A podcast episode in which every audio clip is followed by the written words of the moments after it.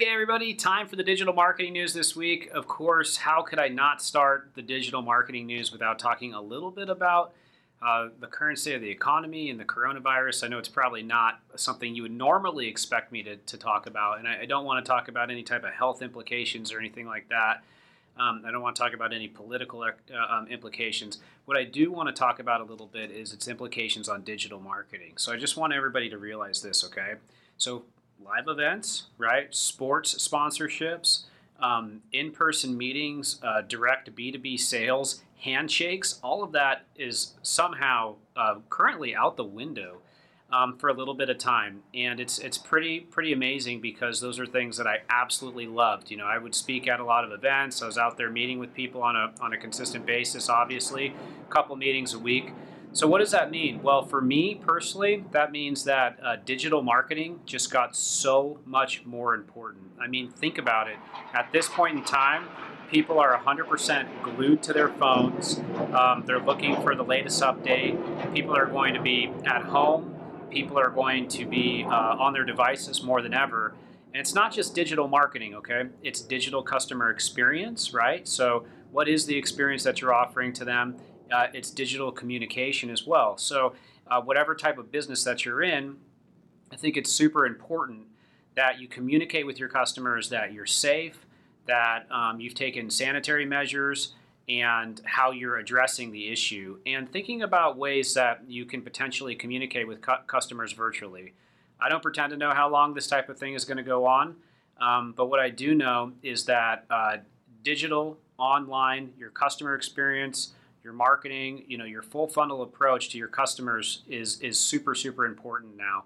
So uh, it's a it's a good time to to focus on it and put in a little extra effort if you haven't already. Um, also, I'd just like to say if anybody's business is impacted by this, anybody's um, you know uh, family or friends or anything like that, my heart really goes out to you um, quite a bit. Uh, it's a pretty pretty amazing time.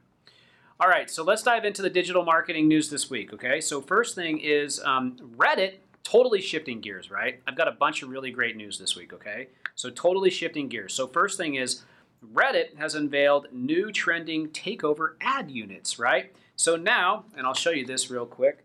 If you can see that right there on, on Reddit now, they've got this ad unit that you can buy that's a trending takeover. So, it's fairly expensive, but you basically get to take over an entire hashtag on Reddit. Pretty powerful uh, it's the same thing that Twitter's offered for a long time. And uh, I think if you got something really good you want to get in front of people, that would be a smart thing to do. Next thing, Google says that paid links don't work. So a lot of people buy links out there. Uh, I've been a strong proponent against doing so, um, but a lot of people buy links out there. And what they're saying is that these paid links actually do not work. And the reason that some of the sites are ranking super high that have done paid links is not because of the paid links. The reason is because it's great content, they're highly authoritative websites, and so on and so forth, but it's not because of the paid links, okay? Um, so I don't know if I actually fully believe that. Um, to be honest, I think that uh, there's definitely some things that slip through the cracks, but that's how they've gone communicating that. Uh, next thing, Google Ads is rolling out more options for portfolio bid strategies. So um, Google Ads has this new thing where all of your campaigns, right, you can do a portfolio bid strategy. So across multiple campaigns. So if you want to target ROAS, CPA, max clicks, impression share, whatever, across all these different campaigns, you can do that for your whole portfolio of search ads.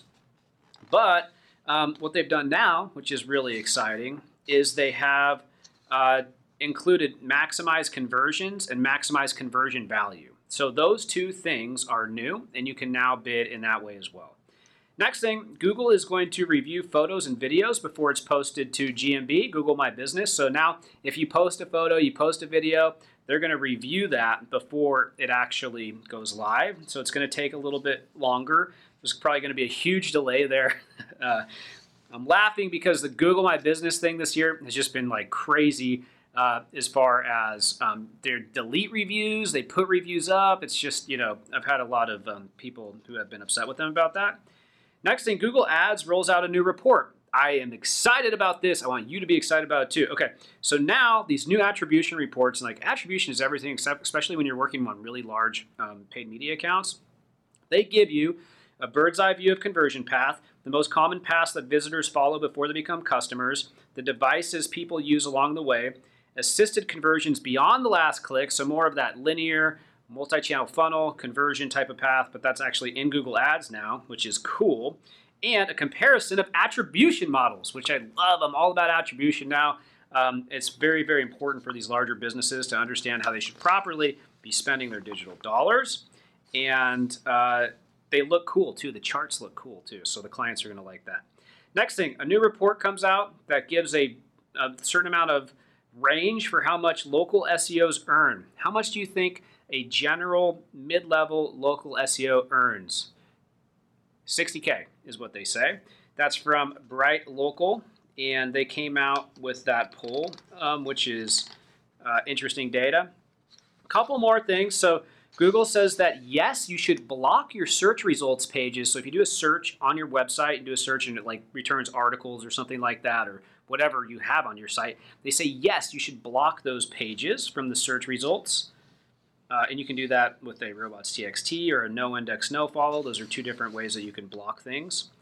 And then Google says hang on to those security certificates after site merges. So if you're going from one site to another site and you're you know merging things together, um, you, they need to be able to identify the HTTPS as well. So um, make sure that you don't forget that.